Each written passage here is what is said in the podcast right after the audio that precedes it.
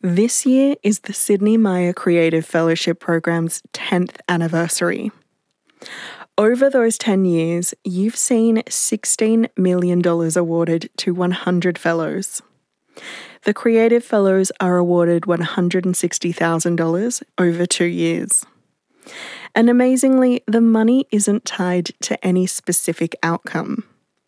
This means fellowship winners can do whatever they want with the cash. It's something the chair of the Sidney Myer Fund, Andrew Myer, says is working.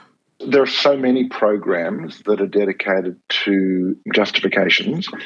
Uh, when we created these awards, we determined that it would be better to have allow artists to make choices about their own work and their own lives uh, as grown-ups. You might remember that last year, four of the nine fellowship recipients were blackfellas. This year, there's five. Andrew had some thoughts on why this might be the case. What strikes you about artists in general, and uh, often Indigenous uh, practitioners, is that they are utterly dedicated to their work and often are not recognised for the outstanding uh, outputs that they you know they make to the community. And I think in the last 30 years, there's been more and more recognitions of the absolutely extraordinary calibre of Indigenous artists in all art forms, and, and rightly so. Meanwhile, Dr. Alethea Beetson, who won a Creative Fellowship for Cultural Leadership, has her own take. You know, Mother, excellent. And we make the best art on this continent. As well as Alethea, the black excellence of Fred Leone, Carly Sheppard, Ghenoa Gela, and Vincent Namatjira was celebrated. You'll hear more from Alethea and Butchulla songman Fred Leone a little later. But first, let's hear from Vincent Namatjira. A subversive portraitist, Vincent is the great grandson of Albert Namatjira. You might have seen his incredible mural of portraits in the foyer of the Museum of Contemporary Art in Sydney, or his Archibald Prize winning self portrait from 2020. As an artist from the remote community of Indulkana in northwest South Australia, Vincent strongly believes that remote living shouldn't be a barrier to success.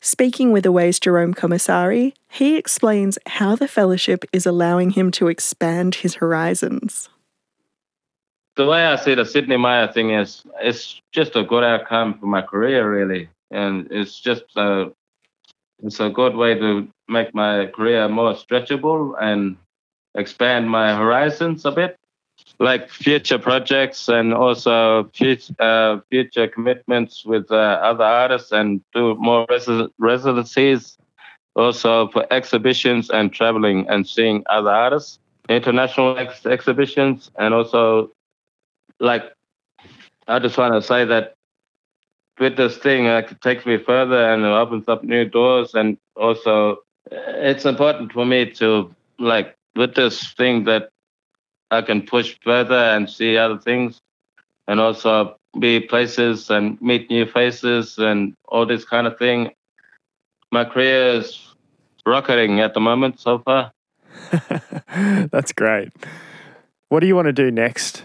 next year I'm working on a big project which is in the art center here, and that's gonna take me to 2023.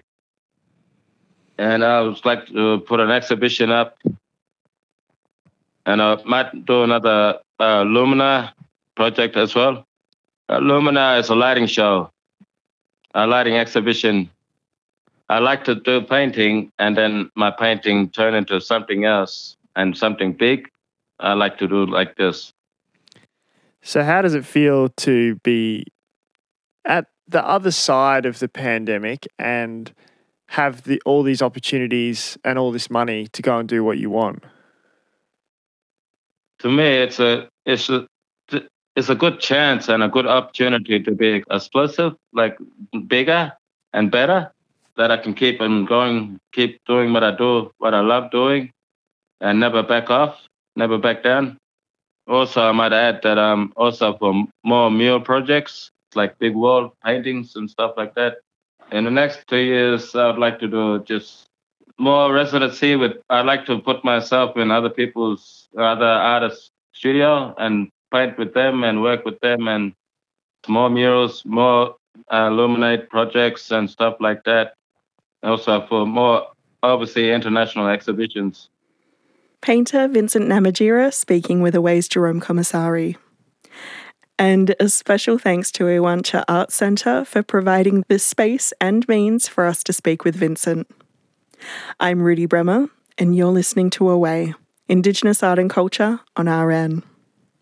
We've been talking about the Sidney Myer Fellowship, which sees nine recipients awarded $160,000, tax free, over two years. Among the recipients was my former classmate Ghenoa Gela, who'll spend some of 2023 taking her one woman show, My Urrwai, on an international tour.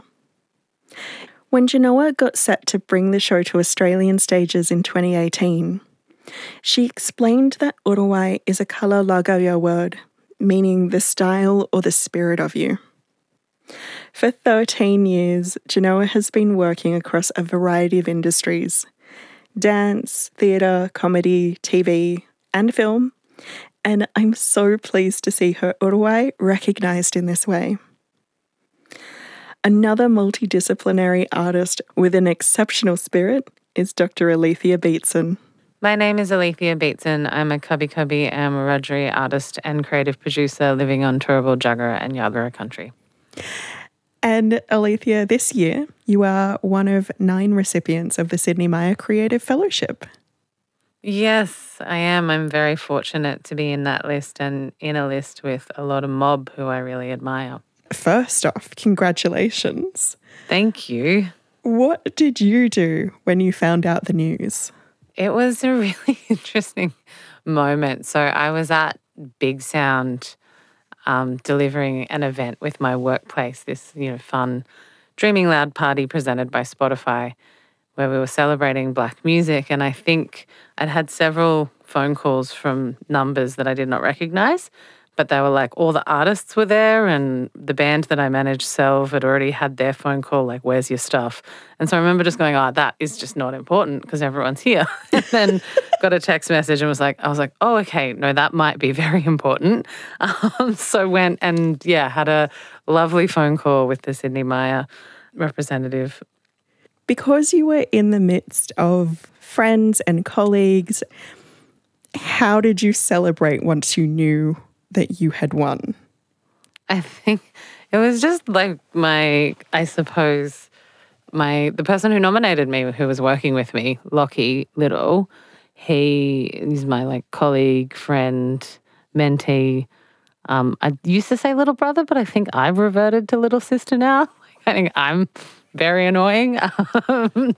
but I, I was kind of with him, and you know, because you could only really tell your nearest and dearest, and I was like, okay, I had to go find him. And I think he was, we actually call it like Spotify party intense these days because he was really intense that night. Like, just like getting his job done as a stage manager. I swear, I feel like I was like, Are you like yelling at artists if they want to drink? Like, can you chill? And so he was in this wildly intense place. So I had to, and I think we'd, we'd been in mostly like really chill black spaces. And then this particular event, the music industry was there. So it can be overwhelming. And I think we were backstage 10 minutes before the call came, being like, oh my God, the music industry is here. Oh God, this is too much. And then jump shot to being in that exact spot, like jumping up and down in this little balcony that no one else was around in, going, oh my God, oh my gosh, this has happened. And I think he was, yeah, if you've ever questioned, um, Lockie's loyalty um, and genuine love for me as um, a colleague and friend, I certainly couldn't after that because he was just wildly stoked that he got to play a role in this, which I'm forever grateful for. Being a recipient of this fellowship, it's 160,000 over 2 years. So what does having this money, like having this fellowship allow that you might not have been able to do otherwise? It's a really good question because it's one that I'm currently asking myself over and over. And because there's, you know, the obligations that I still have with Digi Youth Arts to continue leading that org and, and various other projects. But it's allowing me to probably think more critically about the work that I will accept, particularly into the future, and allowing me to have a strategic vision for Black Social, which is the company that I've now created over the past couple of years that is just generally working across Indigenous arts. And so that's probably what it's done is it's changed a lot of my responses to kind of being able to kind of pause and go, okay, well, how can I create Black Social so that it can become self sustaining for community and potentially even then grow to the point where it can reinvest back in the ethical models that I know lots of mob are developing and continuing to develop. I mean, it raises an interesting question about, particularly because you're in this position of someone who someone who's so grounded in an organization of reinvesting into that versus reinvesting into yourself personally. Was was there ever a point where you thought well this is just this is for me. I could buy a house. I could go on a holiday. I know. You can do, yeah. which is valid. It's valid but i think it's well I, I, definitely you're like, oh gosh, what could I go to? Lots of islands, lots of lots of holidays. Um, I did the work a long time ago. I remember working part time to see if that worked for me, and I just I am someone that likes busyness because um, I don't like to glorify it. And I always like to point out that I did once try other things. Yeah, so I don't want to glorify it, but I did, you know, put that effort in, and I think I see, you know, Black Social for me is an investment into my arts practice. It's the company that I want to go to. Like, there's no one else making the kind of work that I'm interested in or doing the kind of black takeover spaces in this context, anyway, that I'm interested in. So, I do see with investing in Black Social, and whilst that is about creating a space for everyone, there's an investment um, within my creative practice as well through continuing to develop the Queen City Verse, which is the world of stories that have come out of Queen City, which premiered at Brisbane Festival. Even though it's a funded project already outside of the fellowship, it'll probably launch pad into the production side. We're doing black narrative music videos where we're working with a band called Zelv to create some, you know, as much like 100% black led if we can um, in terms of the whole entire crew and resources, music videos to kind of show the music industry that this is where they could also be investing in bringing more Indigenous creatives into the space. And so from that, I'll be able to kind of, you know, it'll be cyclical. And so I do sort of see Black Social as an investment in myself in the future space that I want to make art in. Due to COVID, the last couple of years means that the arts sector has been really dire for a lot of people. How did it feel to come out the other side? Not just to have managed to get through it, but then to receive 160K over two years to do whatever you want? It was really overwhelming because I think I obviously found out in the tail end of probably one of the most hectic work periods I've ever had, which is this year. So this year, everything got bottlenecked on top of one another because of COVID and things got moved around.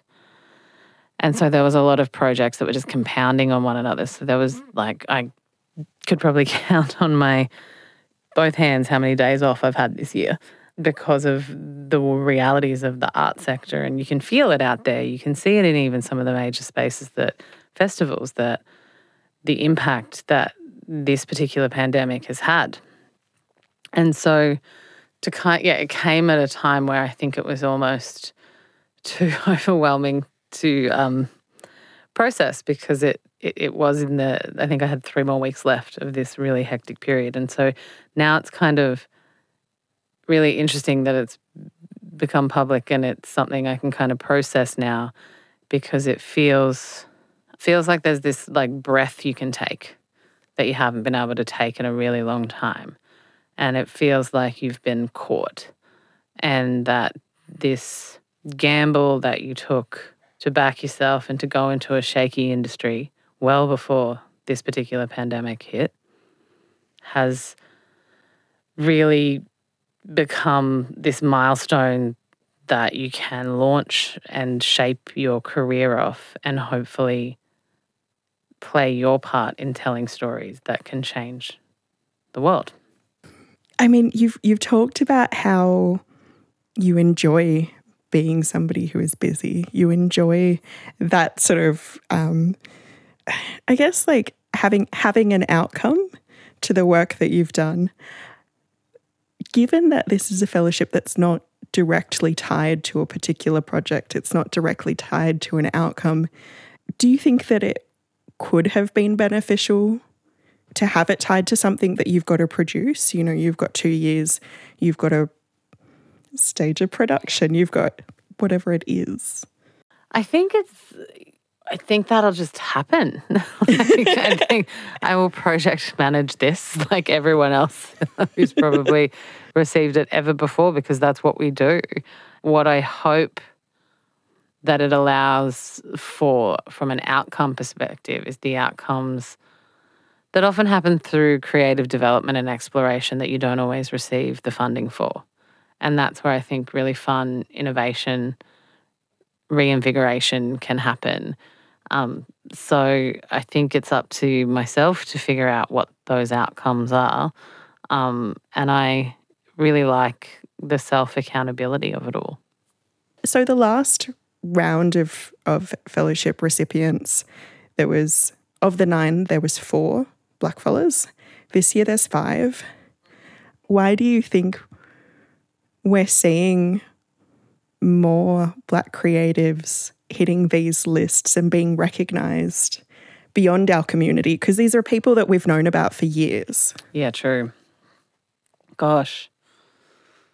I think the, well, I'm sure Fred will talk about how, um, you know, he was talking about um, the world slash this continent being more ready for the kind of messages, you know, his music makes.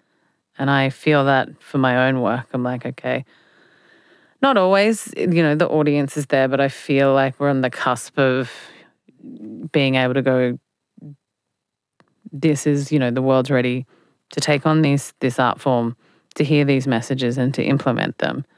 Um, but I also think when you're making art that is obviously deeply connected to your individuality, which is appropriate as Indigenous creatives, but also for your community, which is appropriate for Indigenous creatives. I do think you get to tap into a richness and a vibrancy and something that is much more timeless than perhaps some of the other arts methodologies and frameworks you could use. And I think that that is why we're so deadly. you know, can't find a really humble way to say that. Um, Shouldn't have to. You know, Mob are excellent, and we make some of, if the best, we make the best art on this continent, and we do that in combat of a colony that denies our existence. And I think that the work that Mob do across all facets of the art is incredible. And I think the fact that we support each other. And when one of us wins, all of us win, you know, creates that sense of community that is going to constantly propel us forward. Perhaps, you know, these kinds of fellowships where it's, you know, in this philanthropic world, there's definitely capacity and, you know, kudos to them for kind of giving that space and those resources kind of back, you know. I think fellowships like this can feel like almost a form of reparations, but I think that investment in the arts practice that is going to take us forward and that is going to heal us all and, quite frankly, probably save the planet. You're listening to Awaye, Indigenous Arts and Culture on RN, and I'm Rudi Bremer. You just heard from Dr. Alethea Beetson, one of five Indigenous recipients of this year's Sidney Myer Fellowship. On the day Alethea learnt she'd been awarded the fellowship, she bumped into Butchulla songman Fred Leone. Fred had also just won, but because the news wasn't public yet, neither of them knew this. Here's Fred. Walking around keeping it to myself was um, a little bit stressful, but at the same time, surreal. Like I, I couldn't, it didn't quite kick in till uh, about a week later. Who was the person that you um that you shared the news with, or people? Yeah, I told my obviously my partner. I, I didn't want to talk to many people because I just just in case I did tell them, but um, yeah, I just tried not to talk to many people, and um, yeah, I was able to keep it all under lock and key. yeah. Yeah. And so, Fred, you have been working, or like you've been involved in music and in dance your whole life. What does it mean to have to have that recognized through a fellowship like the Sidney Myer Fellowship? You know, I'd have people say to me, like close people say to me, um, why do you why do you put so much effort into you know this stuff? Like, there's no money in it. What is your aim with this? And I said, there were people in my life that planted seeds, whether it was like camps or teaching me dances or songs, or just being there as um, older uncles and aunties. There was, you know, there was never any money, and it was more about. Um, and for me, I noticed in the last 15 years, at least 20 years, I've had this sense of urgency around um, seeing just how quick, um, you know, the, the, stories are disappearing. Even just stories that I heard from old people sitting around the table with my mum and all the old girls from all over the country that were taken to Cherbourg and hearing them all sitting around talking and about their connections to different country. And then in the space of being a young person up until in my mid 20s, all those stories started slowly dying with those old people. And now, you know, I look around when we're at rallies and stuff, and we've got young fellas hanging off, not just myself, but people around my era, and saying, Oh, hey, Unc, it was great to march with you. And I think, they don't have to call me Unc. And I'm looking around, and I'm like, Oh, actually, where's all the old people that we looked up to? They're all going and gone. There's so many of them, we lose them every day. And so there's this sense of urgency around keeping what we have in whatever level of um, connectedness in any point throughout the country, it stays, it doesn't get any, you know, less connected than what it is. Recognizing the fact that we are losing our older generation of knowledge keepers. Yeah, I, I, always think about this one word legacy. You know, mm. legacy. What's what's your legacy? What's our legacy on the next that we're leaving to the next generation and every other generation after? I've um, put together like over the years had a few dreams and put those dreams into songs and then then with a couple of other people from my mob put it into dances and they're you know it's been about 10 years now that those songs have been danced and sung in the community and will just stay there in the community. And I think with the songs that we know that are the old songs, that's on, my, on the Butchulla side, on my grandfather's side, we got Gudjiga, you know, like we got full length songline for our clan, for Mumblea clan, Mumblea clan, clan there now. So, you know, just my half of the clan, we have 280 verses, and then that's top side Mumblea, then the bottom side Mumblea have another 280 verses and it runs probably, you know, maybe 830 kilometres from Queensland over to Mataranka. So to, to see both sides of the impact, you know, like um, where it's um, really severely impacted our cultural practice, but also the joy in reclaiming and revitalising what what's been left to us because a lot of our old people recorded a lot of stuff on the Butchulla side, but then also to be a part of the on the other side of my family up in the Gulf where um, a lot of that. Uh, I, say a lot of it, but not a lot. Not a lot. Like there's an, enough that it's just intact, but only just. You know, we're a generation or two from it being gone to have no more ceremony if if things don't change. It's a little bit dire, you know. Yeah. You mentioned some of the work that you've been doing in terms of language revitalization. I know that in the past I've talked to you about um, not just the work that you're doing for your mob, but for for other communities as well through animation, through yeah. yeah um, do you do you want to give us a little update? Where are you at?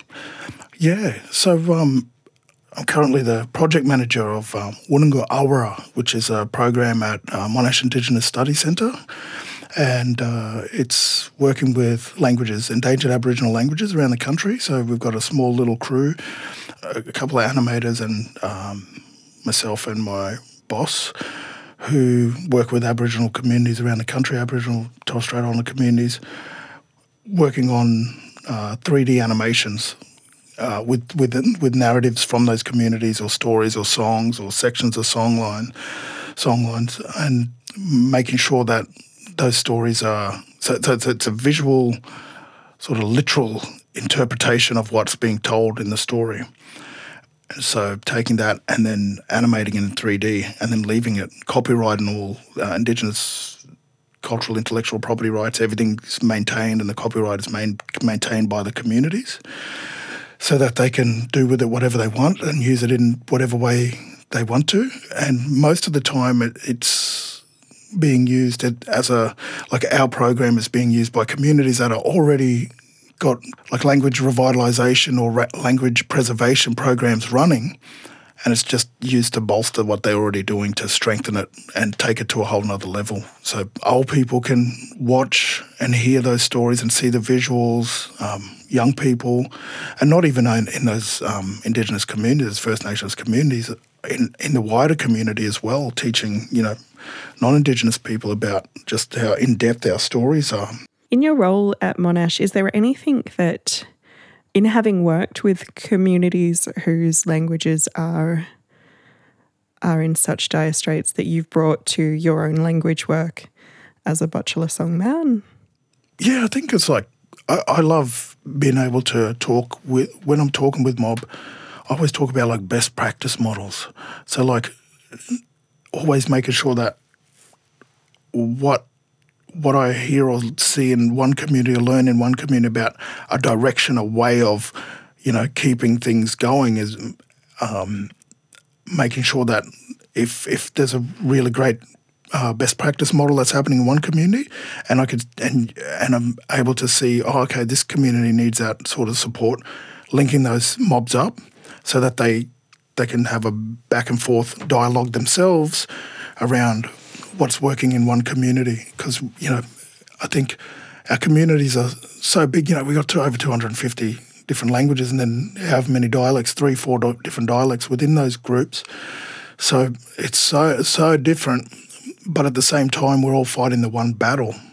So even though there, there's always slight, you know, cultural differences in terms of like certain protocols and uh, bits and pieces like that, there's always a way to to navigate that in terms of making sure that if there's a best practice model that works, then those, those communities that are that have certain um, pro- programs that are working, that they're sharing that information across, not so much the information itself about their, you know, their might, might be secret, sacred business stuff, but the strategies, the strategies and the structures of how they're using these, you know, the, these contemporary tools to make uh, progress within their own communities.